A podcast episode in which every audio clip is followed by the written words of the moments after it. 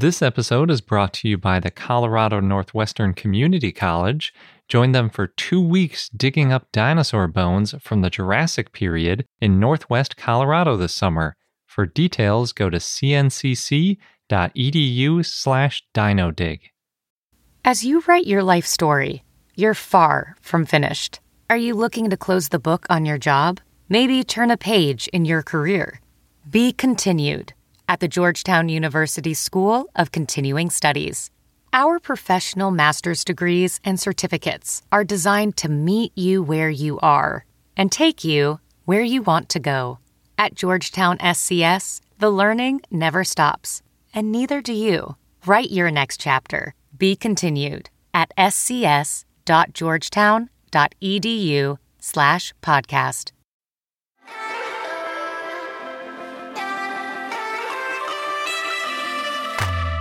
Hello and welcome to I Know Dino. I'm Garrett, And I'm Sabrina.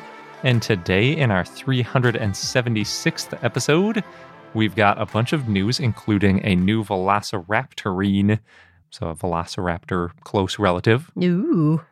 We also talk about sauropod next because you got to talk about sauropods at some point. In every episode, yeah. Almost every episode. We missed a couple. That's okay. And we have dinosaur of the day, Tenontosaurus, and of course, a fun fact.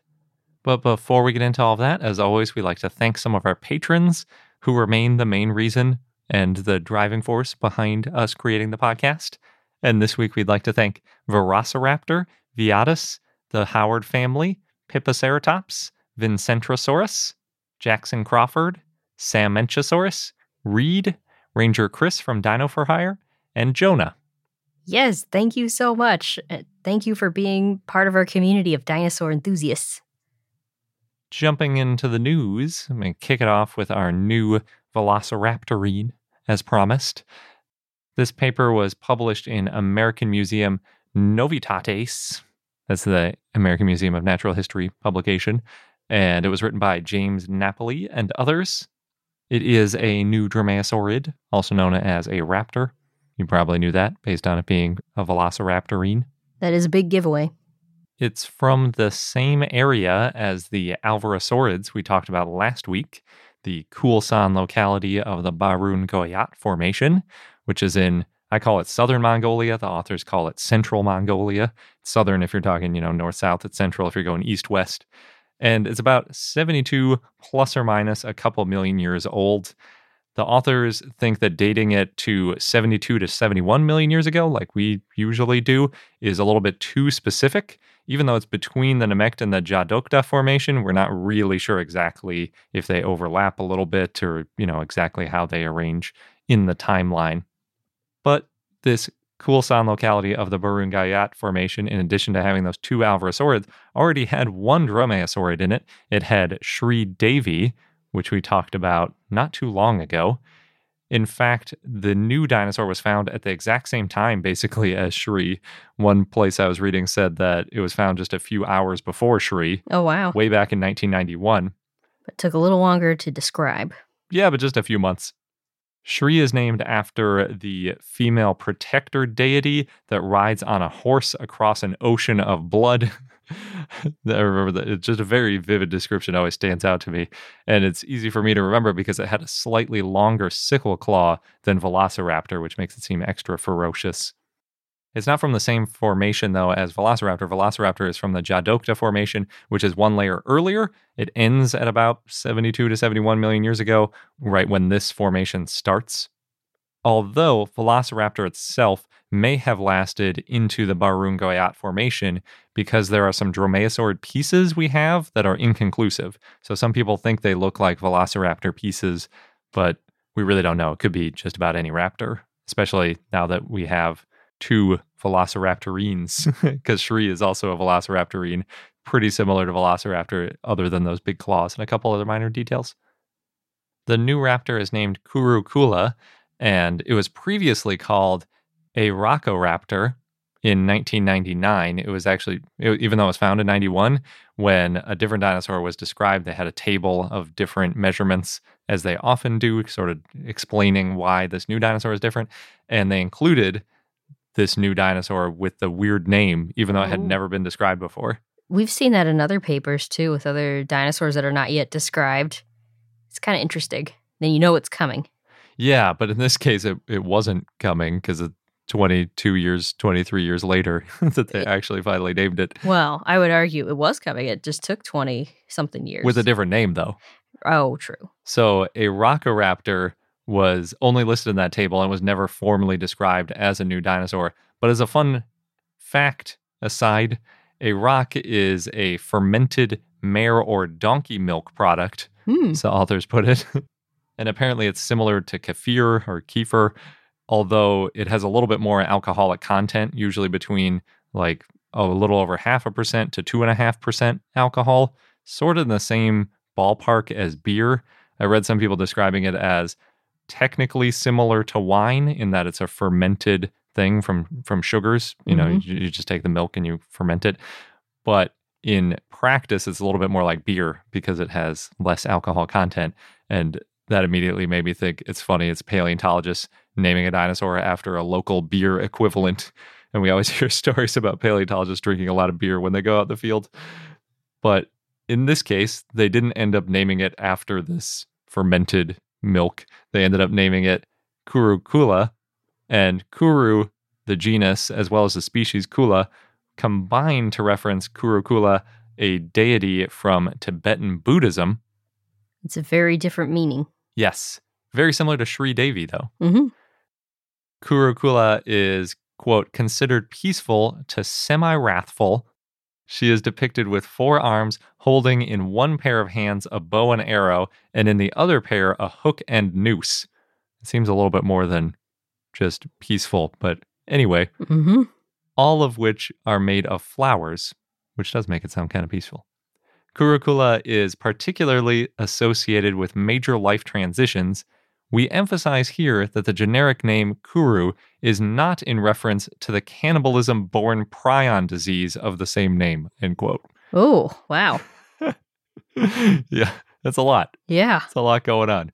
So, yeah, prion diseases are pretty gnarly and you can get them through cannibalism, apparently. So, another reason not to do cannibalism. The holotype includes a partial skull, of which there is a right premaxilla, which is the tip of the snout, part of the right jaw, and a couple other small pieces from throughout the skull. It does have quite a few vertebrae, with 17 in total, mostly from the back, but there are a few from the tail and neck as well. And they also found parts of the hips, arms, legs, pieces from both feet, and part of a hand. Pretty good. Yeah, it's a it's a pretty good assortment from throughout the body. The fossils are also in pretty good shape, although they said not as good as Shri. So I took him a few extra months. I think it yeah, I think it's probably why it wasn't on the high end list of things to name. It was similar in size to Shri and therefore Velociraptor. So you're talking about two meters or six feet long and under a meter tall, or like maybe two feet tall. So pretty small. Obviously, way smaller than the Velociraptors, quote unquote, in Jurassic Park, as always. Although they didn't give a specific size estimate for Kuru in the paper because I don't know why actually, but they said it was similar to Shri, so we can infer its overall size. Kuru's closest relative is Adasaurus, which is from the later Nemegt Formation. That's the one at the end of the Cretaceous after the Barun Goyot. Although there are still a lot of differences between Kuru and Adasaurus. So they listed the paper is mostly one of those where they're describing in painstaking detail all the details of every single bone and not really going much into this is how we thought it lived or any sort of assumptions about its life or size or really behavior or anything like that. But they did describe some really interesting details of Kuru. There is a sharp groove at the front of its snout, which is very similar to Velociraptor, although the one in Velociraptor is a little bit less pronounced. There's also a hornlet above its eye Ooh, on the lacrimal. So, that's fun. yeah, I think though that that let part of hornlet needs a lot of emphasis because It's pretty small. yeah, it's only a few millimeters long.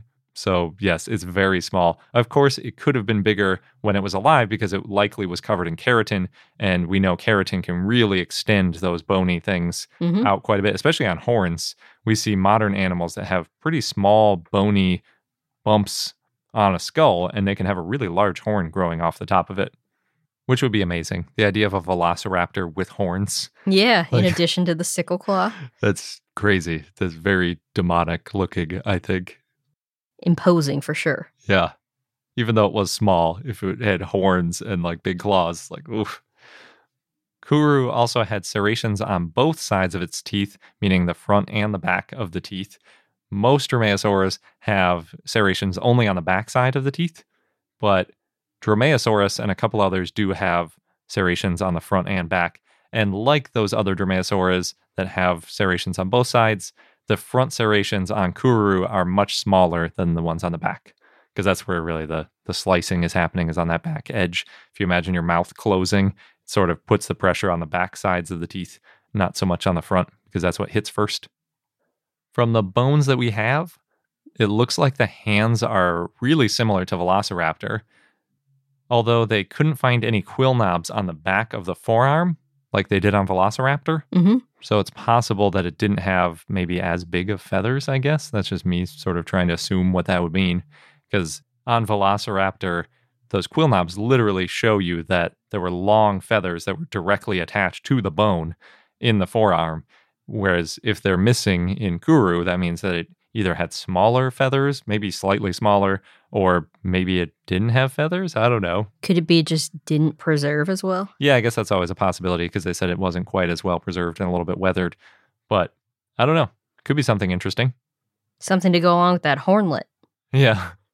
They estimate the metatarsus to femur ratio is about 51%, which is a really long lower leg compared to the upper leg. For reference, Velociraptor and Shri are both the same at about 35%. Hmm. So, yeah, it had really long lower legs. They, again, didn't give a reason for that. I know in the past I've seen that used as an analogy for maybe sprinting ability, the ratio of longer lower leg to upper leg. But I was trying to validate that and I kept finding more stuff that was just about the overall leg length. So I'm not sure if that's still a common thing people think of. The toe claw is, as they put it, nearly identical to Shri, but about two thirds the size of Shri. Hmm. So again, Shri is, is holding up as having extraordinarily large toe claws. Mm-hmm. Since Kuru lived alongside Shri, it may mean that they competed for food. Especially if they have all these similarities. Yeah, they do have quite a few. But unfortunately, we can't compare it very well because we don't have a skull from Shri. Oh, that makes it really hard to know then, you know, what kind of foods they might have been going for. Yeah, you either want a coprolite or some gut contents or teeth or something. I mean, even jaws help, but without any of that stuff for Shri, it's like we basically just filled in the gaps with Shri with Velociraptor because Mhm. a lot of it's so similar that we're like, oh, it's probably all like Velociraptor. But now we've got Kuru that has quite a few differences from Velociraptor, so you might question that a little bit. Doesn't mean a skull won't be found in the future. That's true. All right, now we can dig into the sauropod news item. Oh, good. this one was really interesting. It was a paper by Michael Taylor in PeerJ, and it's titled Almost All Known Sauropod Necks Are Incomplete and Distorted, which is basically what the paper's about. I'm not surprised that they're almost all incomplete because they're so huge that, you know, preserving 10 meters or so of neck seems unlikely. But the fact that they're all almost all distorted is a little surprising. Yeah. This started as a preprint in 2015. Well, actually, it started as a post on Sauropod Vertebra Picture of the Week back in May 2011. And that post was called How Long Was the Neck of Diplodocus? Then it became a preprint 2015. That's interesting that a lot of times the stuff on SV POW is not about actual vertebrae, but it's fun that this one is specifically about sauropod Oh. vertebrae. I think there's a lot of vertebrae on it, but it's been going for so long. Mhm. They branched out. So they wrote an SV POW about the latest paper coming out. Quote, I hope this paper will be of use, especially to people coming into the field with the same unrealistic assumptions I had back in the early 2000s. I mean, there's always a lot of fun quotes from SV POW. Another one is, quote, by the way, when I was fine tooth combing the proof PDF a few days ago, I was delighted to be reminded that I got the phrase rigidly defined areas of doubt and uncertainty into the paper. A reference, of course, to the words of the philosopher Vroomfondel in The Hitchhiker's Guide to the Galaxy, end quote. So, to jump in, sauropod necks, they're not that well known, and not many have been described, which was surprising to me because, and they kind of go over this in the paper, like there's so many mounted skeletons of sauropods in museums. So, the neck bones of sauropods, they're often large and fragile, and they're prone to disarticulation and distortion. And often necks are incomplete. They said, quote, in older specimens, missing bone is often difficult to spot due to over enthusiastic restoration. quote. Yeah. So again, those specimens in museums, they often appear complete, but they're not always. Yeah, that's why I really like it when in museums, when they do restoration work, they do it in a completely different color than Mhm. the fossil so that you can clearly see which part of it is restored and which part of it is the original material. Yes. But I think they did that less in the early days. I, I think it's still pretty uncommon because the thing that looks the best and the most impressive is if you have this full thing that makes it look like, oh, we have this entire T Rex skeleton, this entire sauropod skeleton on display for you to see. If they color it in a way where you're like, oh, we really only know seven of the bones, Mm. it doesn't look as impressive. Oh, I like, I prefer it when I know what's bone and what's an estimate. Yeah, me too.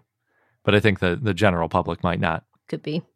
So sometimes vertebrae, they're complete, but they're distorted. For example, the Diplodocus at the Carnegie is one of those. Also known as Dippy. Yes, Dippy. and it can also be difficult to know which vertebra is the first one in the neck, especially if it's not articulated when they're found. And apparently, in the literature and some of the papers, sometimes it's hard to tell if a neck is actually complete because sometimes it's described as complete, but that means only part of each vertebra is preserved or there's damage. Oh yeah. Yeah, actually it's like when I was describing Kuru and saying like we've got all these bones, but a lot of those are partial. hmm We also don't know for many species how many vertebrae are in a complete neck because the fossils found are scattered and not articulated.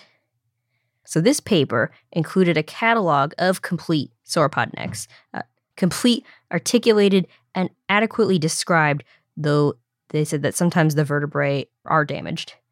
There are nine specimens in total. Oh, yeah, that's not so bad. That was so much lower than I thought there would be. Actually, I guess it's pretty bad because I, I was thinking about it and I know there are some pretty small sauropods. I was like, well, if you add those together, you probably got a few dozen, but Well- I guess not. especially when you take into account, according to the paleobiology database, there's 342 sauropod species. Yeah, and some of those have over a hundred individuals known. Yeah. So But there's only nine, quote, unambiguously complete and articulated necks, end quote. So yeah, it seems low. When you're in the single digits, it seems Yeah. low. Now, these specimens include a referred juvenile specimen of Camarasaurus lentus. Oh, that's the one I was uh, at first thinking of. That's the one we have on our wall. Yeah. a little recreation of that one. There's a holotype of Apatosaurus louisae, the holotype of Mamenchisaurus hochuanensis, a referred specimen of Shunosaurus lii, the holotype of Cathetosaurus lewisii, the holotype of Amargasaurus cazaui, the holotype of Mamenchisaurus youngi, the holotype of Futalognkosaurus dukei, and the holotype of Xinjiangtitan Shanshanensis. So lots of holotypes in there. Yeah, that's nice. So you kind of get the most value out of those. Yeah, for the necks. yeah, because you can compare them and it's not like, oh, well, you know, we've been calling it this thing, but we're not really sure. Fits in the phylogenetic matrices really well that way. True. There's also five specimens known to have complete articulated necks that are not yet described. So we will get into the double digits eventually. and that includes some Camarasaur specimens and Titanosaurs. Nice. Camarasaurus is a really cool one. I love his big chunky teeth. Yeah, and the boxy head. Mm-hmm. They also listed sauropods with necks that were complete only from the second vertebra onwards. There's five of those. There's one sauropod complete from the first vertebra, but it's not complete to the end of the neck. There's also three specimens with complete necks, but only from further back in the sequence. So they're complete in the range that they have the vertebrae, like there aren't any gaps, but you're missing the beginning of it. Yeah, they just start a little later. And there's five specimens with necks that are probably nearly complete, but they weren't found articulated, so it's really hard to say. yeah. Like, are there 12 and we have all of them, or are there 13 and we're missing one in the middle somewhere? yeah. And the paper also mentioned that there's some well known sauropods that are thought to have complete necks, quote, but in each case, the truth is less clear. so, one example is Dippy, the Diplodocus carnegii, originally on display at Carnegie Museum. And of course, there's lots of casts. And that one, Dippy appears to have 15 neck vertebrae, but different publications have said that there are 11, at least 13, 14, or more than 15. so it depends who you ask, I guess. Yes. Also, Apatosaurus louisae, which is the best known species of Apatosaurus, it was mounted for an exhibition back in 1913. There's some distortion because the neck was compressed, and three of the vertebrae at the end are badly crushed, so it's pretty hard to know how the end of the neck looked. Hmm. Then there's Giraffatitan brancai. A lot of that one is incorporated into the skeleton that you see at the Natural History Museum Berlin. The mount is based on real bones from two specimens. Both of them were found in the same quarry, but the bones were jumbled up together, not really articulated. And Taylor suggested that one of the vertebrae comes from a different taxon because it's unusually tall. Hmm. And he's in the process of redescribing that. So he thinks it may be possible that the two specimens represent two different taxa or different types of dinosaurs. Oh, man. So there might be another Giraffatitan species coming up, or maybe even a whole new genus. Exactly. And he concluded that Giraffatitan brancai probably had 13 vertebrae in its neck, but it could be more or less. So, yes, there are problems with sauropod neck preservation. Sauropods, they're big, so it's less likely that everything stays intact. And their vertebrae are fragile, so it's more likely to get distorted. You can apparently address some of this through retro deformation, which are techniques that use these mathematical processes to make virtual models of the fossils. So you try to restore them to how they looked before they were deformed. Oh, yeah. We've seen some papers that try that. It's really cool. I like that a lot. Yeah, but Taylor was saying sometimes this can make a vertebra seem shorter, broader, or thinner than it should be. So you have Yeah. to be careful. Yeah. I mean, there's so much variability in vertebrae that it's hard to know exactly if you're over de deforming it or not de deforming it Yeah. enough. also, with some older specimens, the way that they've been prepared, it's hard to know what's real and what's been, as he put it, enthusiastically restored to make the mount look nicer in a museum. And that happened, for example, with O.C. Marsh and his Brontosaurus excelsus. Hmm. So he concluded, quote, we are woefully short of sauropod necks, end quote. And that means we have best guesses around the necks, but it's hard to say for sure. For example, you know, we don't know the exact number of vertebrae in a lot of sauropod necks, and it's hard to draw firm conclusions around neck posture and range of motion. Yeah, I think of this a lot when people are arguing about what the longest dinosaur is or which dinosaur is longer than others. And you can find a book that'll say, like, this one was 54 feet long and that one was 55 feet long. It's like, there could be another two foot vertebra missing in one of their necks, and it would switch them so easily. Or maybe it turned out that a couple of the vertebrae were shorter than we think, or Yeah. something. Yeah, And that's not even to mention the tail, which uh, in a lot of these dinosaurs is even more variable. true. And I'm sure we don't have a lot of tails, complete tails either. Probably not. Maybe someone's doing a paper on that. Yeah. But none of this is necessarily an issue, Taylor was saying, as long as papers acknowledge the degree of uncertainty. There's still enough information to see like how morphology varies and to help with phylogenetic analysis, which is good. It's nice that of the complete sauropod necks we have, that they are in a few different families, Mm-hmm. so that maybe that helps us fill in the gaps of more dinosaurs that way. Yeah. We at least get an idea of the general shape. This episode is brought to you by the Colorado Northwestern Community College, where you can become a part of the scientific process. As a participant, you can go on a real life dinosaur dig and you'll be helping to advance science and our understanding of the ancient world. What's really cool is that the fossilized bones that are being excavated, they're public and they're going to be displayed and preserved for future generations to study and admire. Yeah, we've mentioned how that's a really important part of the scientific process, not just getting them out and describing them once, but keeping them and preserving them so that future questions and future scientists can take a look at those bones to answer new questions and validate results. And the site is special and also near and dear to me because it's in the Morrison Formation, known for the sauropods, Mm-hmm. of course, of the Jurassic time. And it represents one of the best bone beds ever found in the saltwash member.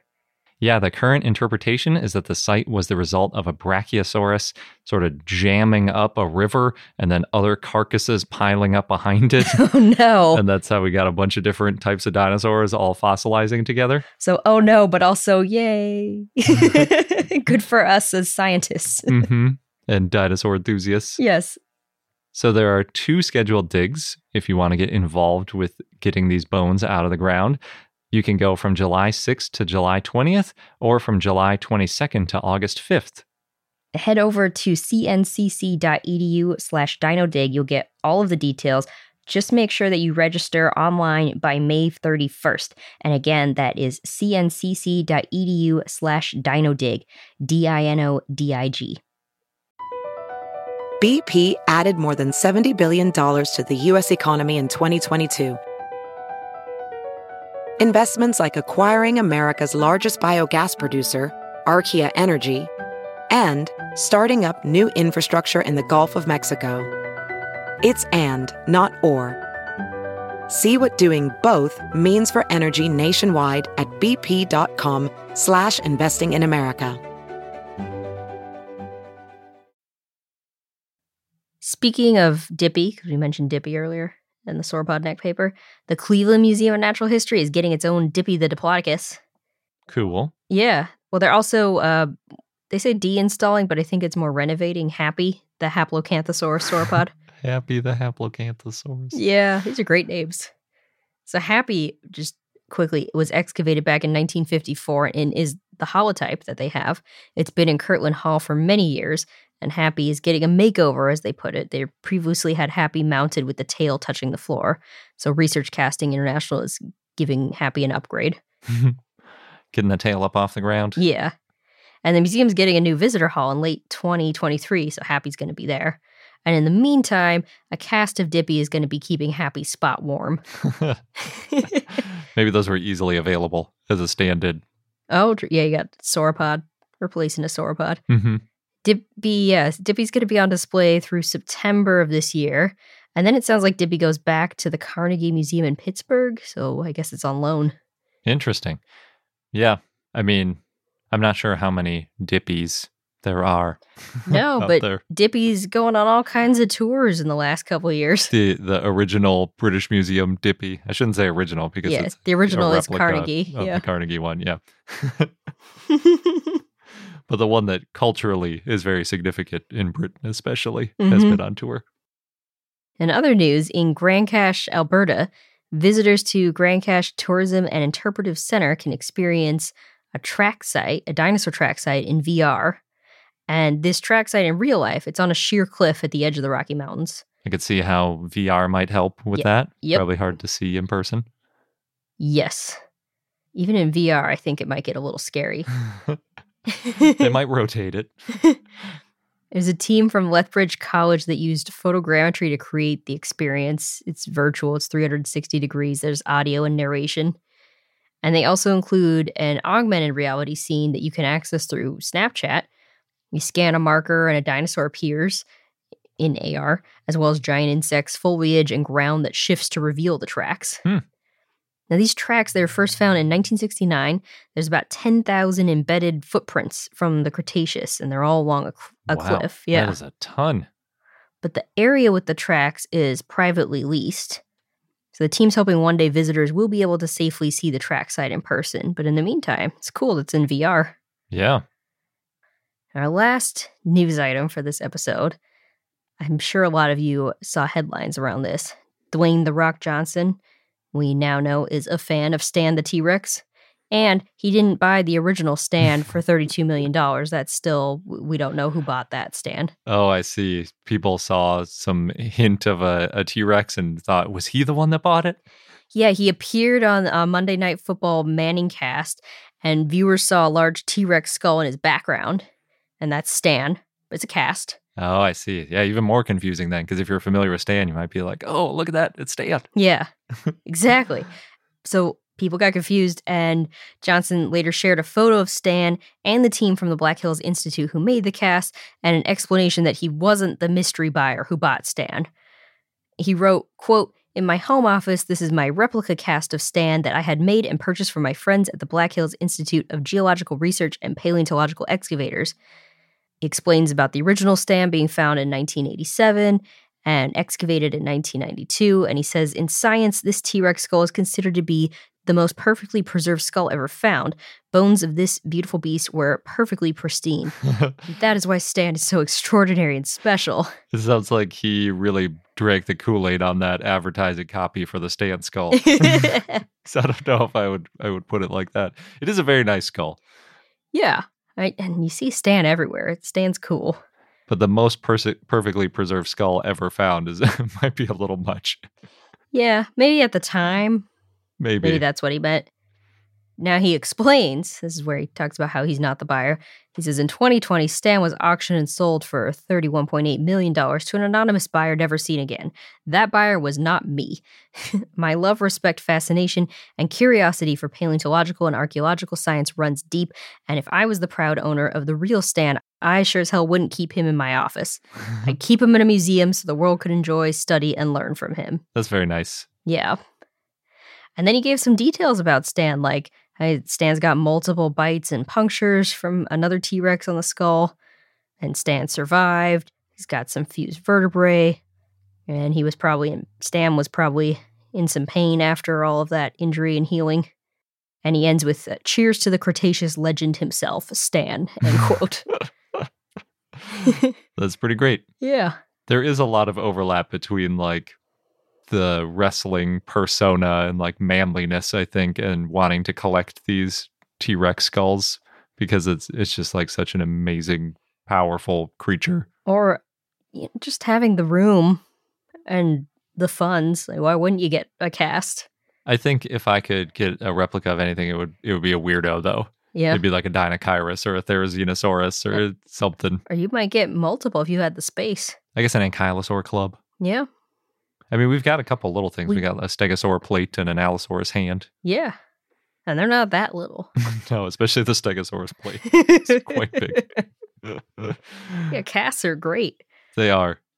That's really cool. I, I really like that he was talking about appreciation for paleontology and, you know, keeping things in public trust and all Mhm. that kind of stuff. That's really great. Yeah.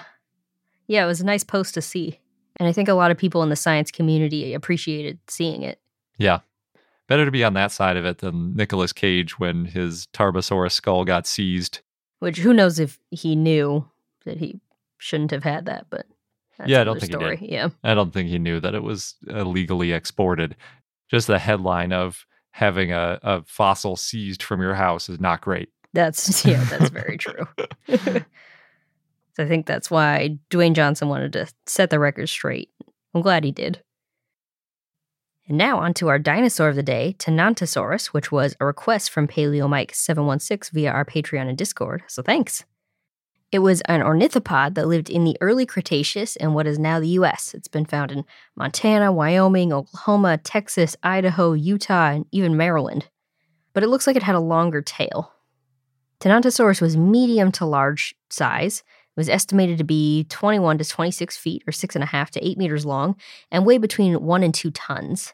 Oh, it's not that big. For some reason, I always thought it was bigger, like closer to Edmontosaurus. Maybe it's because of the way we see it depicted in statues. Hmm. It had this long, broad, stiff tail that was very long. It was about two thirds the length of its body, the tail.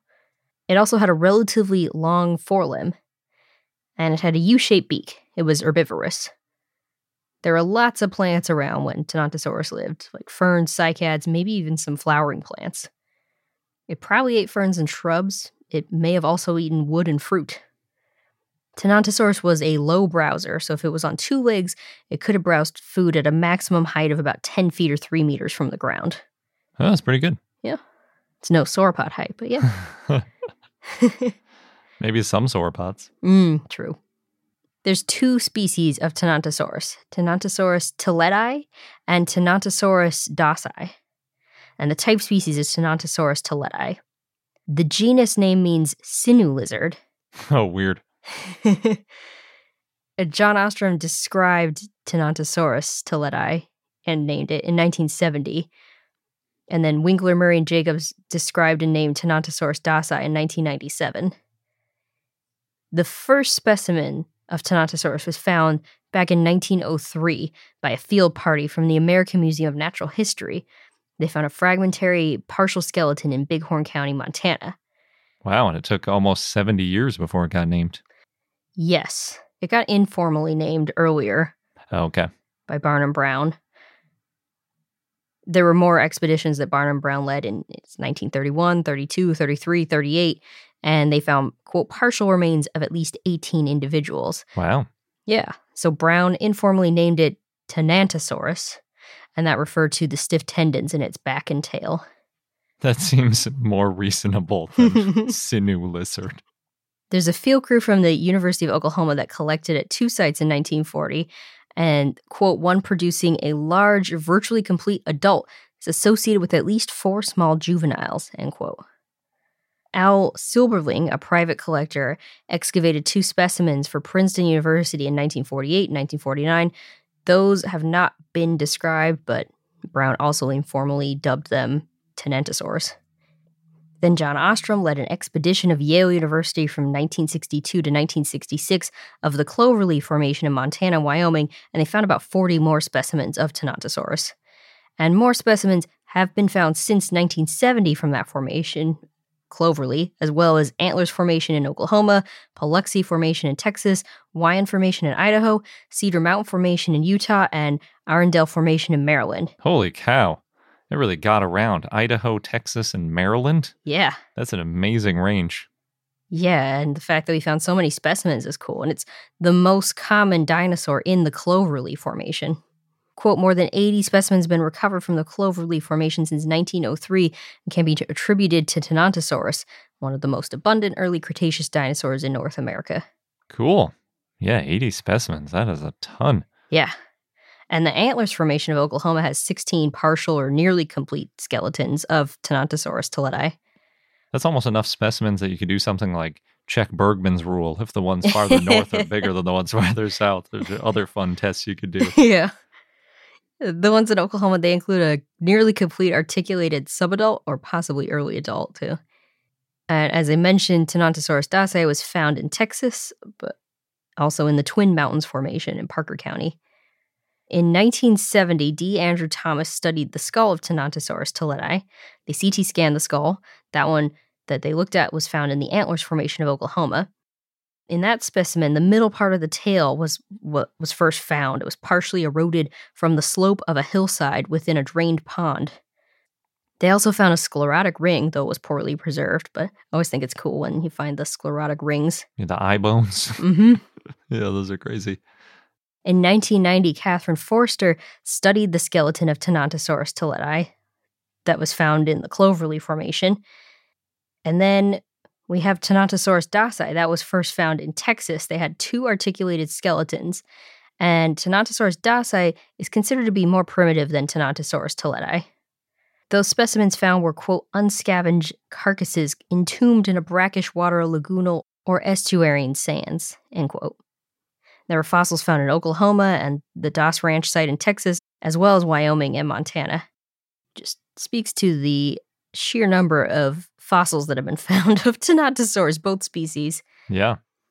In what is now Wyoming and Montana, the climate changed drastically during Tenontosaurus's time. It went from dry to tropical, and that seemed to coincide with an increase in the number of Tenontosaurus. So it's possible Tenontosaurus was a very adaptable dinosaur.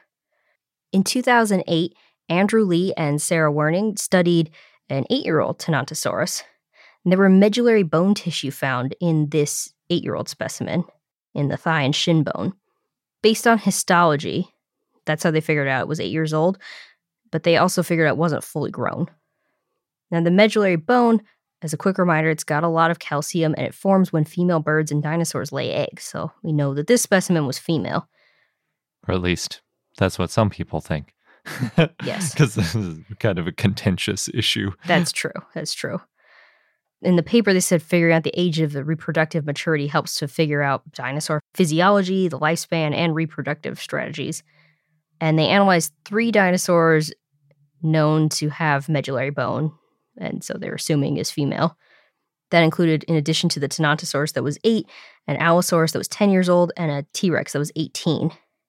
So it's possible Tenontosaurus reached sexual maturity much earlier, and as a prey dinosaur, it would have been beneficial for Tenontosaurus to reproduce early. Got to multiply so that you can't all get eaten. Yeah. Keep the line going. In 2012, Sarah Werning wrote about ontogenetic osteohistology of Tenontosaurus toletti. And basically, there were a lot of specimens, and that helped show a growth series. They found that subadults often had what are known as double lags, which are, quote, two very closely spaced lags that likely did not represent an entire year of growth between them. Oh, that's confusing. just means they grew very quickly. It makes it hard to date the age of a dinosaur if they're having multiple lags in a year. Yeah, well, what they were thinking is that they found signs of dramatically slowed growth in adult Tenontosaurus, and that happened for a few years before it was done growing or stopped growing completely. So, early on and into subadulthood, Tenontosaurus toletti would have grown pretty fast until it became reproductively mature, and then growth may have slowed down. Hmm. This is similar to Rhabdodon and Zalmoxes, but it's different from other iguanodontians, which they just grew quickly until they were fully grown. And because other dinosaurs grew quickly until they were fully grown, that could be why dinosaurs like Edmontosaurus and other similar ones got so much bigger because they just never slowed down. Just growing like gangbusters the whole time. Yes, whereas Tenontosaurus was sexually mature before it was fully grown. I think that's pretty common. I think most animals are. Mm. And Deinonychus fossils and teeth have also been found associated with Tenontosaurus toletti. In over 50 Tenontosaurus sites, 14 also have Deinonychus fossils, and that could be why you know we've seen different statues of Deinonychus attacking Tenontosaurus. hmm Yeah, Tenontosaurus is just like almost always the whole reason it's in any sort of display or diorama or anything is to get eaten by Deinonychus. Ultimate prey animal. Yeah, Yeah. I feel bad for Tenontosaurus. Yeah, yeah, you're not the only one. About 20% of Tenontosaurus fossils have been found close to Deinonychus. That could mean that Deinonychus was one of its main predators. Or maybe Tenontosaurus was one of the main predators of Deinonychus. Hmm, that seems less likely. Yeah, it does, I guess. Now, an adult Deinonychus is smaller than an adult Tenontosaurus, so it's unlikely that Deinonychus attacked alone. Yeah, it's much smaller. Yeah. And most Tenontosaurus specimens found with Deinonychus, those Tenontosaurus are only about half grown, Okay. which makes sense. That is something we talk about a lot. Everybody assumes when dinosaurs fight, they imagine the adults attacking each other. But if there's a Tenontosaurus, at some point it came out of an egg and was very small. Mm-hmm. And then it could have been easy prey for a Deinonychus. Grew enough to make a meal and yeah, like they're farming them. oh, almost. so some scientists think that Deinonychus was a pack hunter because they're found with Tenontosaurus, which is much bigger, but there's not really evidence for coordinating hunting. Hmm. It's possible they did mobbing behavior. Yeah, that's the that's a huge debate. How much coordination was there? Was there no coordination whatsoever, and it was just individuals going after small ones Mhm. for scavenging, or was it like a, a full on hunt? Like with- lions. Yeah, There's also evidence Deinonychus was cannibalistic and went into feeding frenzies around Tenontosaurus. Oh, really? That certainly makes them a little less lion like. Yes. a little less coordinated seeming. Now, Deinonychus probably preferred juvenile Tenontosaurus. It would have been easier to go after, but they may have scavenged larger Tenontosaurus or gone after sick or injured adult Tenontosaurus. Gotta scavenge when you can. Yeah, Opportu- be opportunistic. If you want to hear more about Deinonychus, we covered that one way back in episode 14. Oof. oh, and one Tenontosaurus was found with chew marks from Deinonychus. So that's how we know Deinonychus was eating Tenontosaurus. Hmm. Yeah, we just don't know the context if it was already dead or how old it was and things like that. Mm-hmm. But we haven't found any Tenontosaurus chew marks on Deinonychus to go back to your speculation. yeah, yeah, rampant speculation, no basis in reality. Yep. In 1992, Desmond Maxwell and John Ostrom wrote about the taphonomy and implications of Tenontosaurus and Deinonychus being found together, and they supported the idea of Deinonychus being a pack hunter, and that Tenontosaurus, quote, was the specific food preference of the Deinonychus predator population, end quote. When Ostrom first described Tenontosaurus, he wrote that the Deinonychus specimens associated with fragments of Tenontosaurus in a quarry might be evidence that, quote, Deinonychus probably hunted in packs of six, eight, or more predators, a group capable of bringing down much larger prey animals, such as Tenontosaurus. That view has generally been accepted ever since, but wi- not without question, end quote. Yeah, that's that's so specific that they're hunting in packs of six, eight, or more. Like that's interesting that you would get to that conclusion from these animals fossilized together. Well, in the 1992 paper, they said that the discovery of Tenontosaurus remains preserved with shed Deinonychus teeth that was found by the Museum of the Rockies team, quote, appears to substantiate Ostrom's conclusion that the repeated association of Deinonychus and Tenontosaurus remains indicates a clear food preference on the part of Deinonychus. Yeah, I think that's fair to say. But Yeah, the number of them that were coordinating attacks is little. that's that is harder to find or to figure out. Yeah, it's a little out there. I'm guessing they picked the number of six or eight or more because they're looking at the size of an adult Tenontosaurus and an adult Deinonychus and trying to figure out like how many would it take to bring it down. But again, don't necessarily have to take down an adult. True. I do like the idea of dinosaurs hunting in packs, though. I hope someday there's some conclusive evidence of that. Yeah. Yeah, certainly. I think everyone that wa- watches Jurassic Park thinks like, "Oh, that that's crazy and freaky and also kind of fun in a scary way." Mm-hmm. In 2019, T.C. Hunt and others wrote about pathologies in Tenontosaurus toledo. It's not surprising when you find so many specimens that some of them have pathologies. This specimen was found in 2001. It was nearly complete and it came from the Antlers Formation in Oklahoma. It wasn't fully grown. It was nicknamed, though, the Good Tenontosaurus because it was so complete. and it was about 16 and a half feet or 5 meters long. They used CT scans and they analyzed the fossils and they found five pathologies, four of which came from some sort of trauma. Hmm. And it seems like it fell and broke its ribs, broke a toe, and then it had a bony outgrowth on the hand bone. Some painful pathologies. yeah, that's pretty gnarly. These injuries healed, but it would have hurt its ability to get food or escape predators. And it would have been susceptible to more infections after. They found osteomyelitis in and around the ribs. That's an inflammation or infection of the bone, and on the left toe bone. They also found a Brody abscess, which is a hole in the left hand that formed when bacteria produced pus entered the bone. Oh man. Yeah, it sounds painful. It's possible that this Brody abscess happened before the other injuries, or it developed after this Tenontosaurus. They think it fell, and that's how it hurt itself. But it's unclear because it's not possible to assess the state of the soft tissue. Yep. At least for now. Maybe someone will come up with a clever way to differentiate the two. Yeah. And this is only the second time a Brody abscess was found in a dinosaur, and the first time one was found in an herbivore. So, this poor Tenontosaurus, it would have had a lot of swelling. It would have been hard to walk, and it would have been painful to use its left hand. It's possible it lived for a few months after the injuries. That's based on the way it healed and its infections. But it would have been a terrible few months. Yeah. That's intense, but that's the good Tenontosaurus. Yep. Persevered, managed to keep most of its skeleton intact. Good job.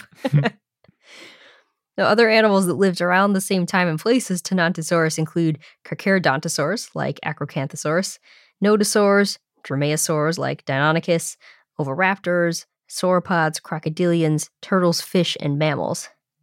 And we've been referencing seeing a statue of Tenontosaurus. You can see that statue. It's being attacked by Deinonychus at the Goseong Dinosaur Museum in South Korea.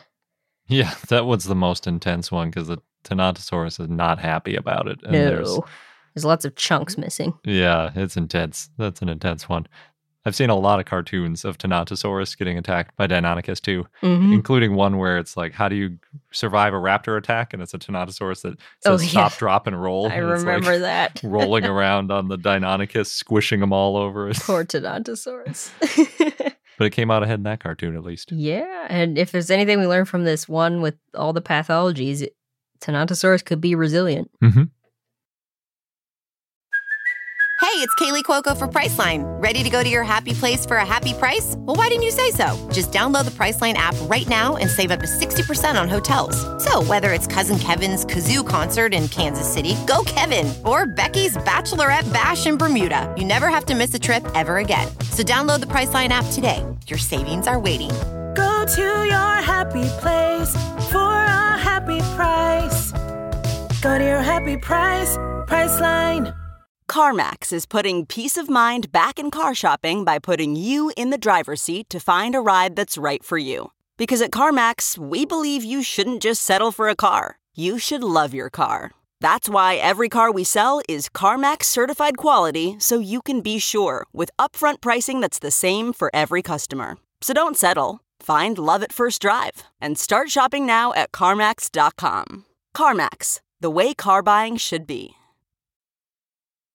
And our fun fact of the day is that Kuru and Shri, those two velociraptorines we were talking about earlier, are the first velociraptorines named from the same location. Ooh. And I don't just mean like the same bone bed, I mean the same stratigraphic layer and general area. They definitely lived alongside each other. Yes. Yeah, both of those two were also named within the last year as well, which is pretty cool. We went from none there to Mhm. two, and the first time two have ever been in the same spot. That is cool. Previously, there's been an assumption that there was only one velociraptorine per ecosystem, that, you know, they filled that ecological niche and you would never have another velociraptorine because they were, because competition was keeping them separated. So you would only have one per ecosystem. But obviously, that's not the case, at least in one location. And the authors of the paper that described Kuru think that there might be a lot more velociraptorines named in the near future because there are just some bones that look like they might be velociraptorines from formations with other velociraptorines. And it's also possible that some specimens might get split out from existing genera. Hmm. So the Kuru paper could be hinting at way more velociraptorines. So if you're a big fan of Velociraptor and its close relatives, we might have, you know, 2022, 2023 might be a, a good year for you. That's exciting. And that wraps up this episode of I Know Dino. Thank you for listening. If you haven't yet already, then consider joining our community of fellow dinosaur enthusiasts at patreon.com slash I Know Dino. Thanks again, and until next time.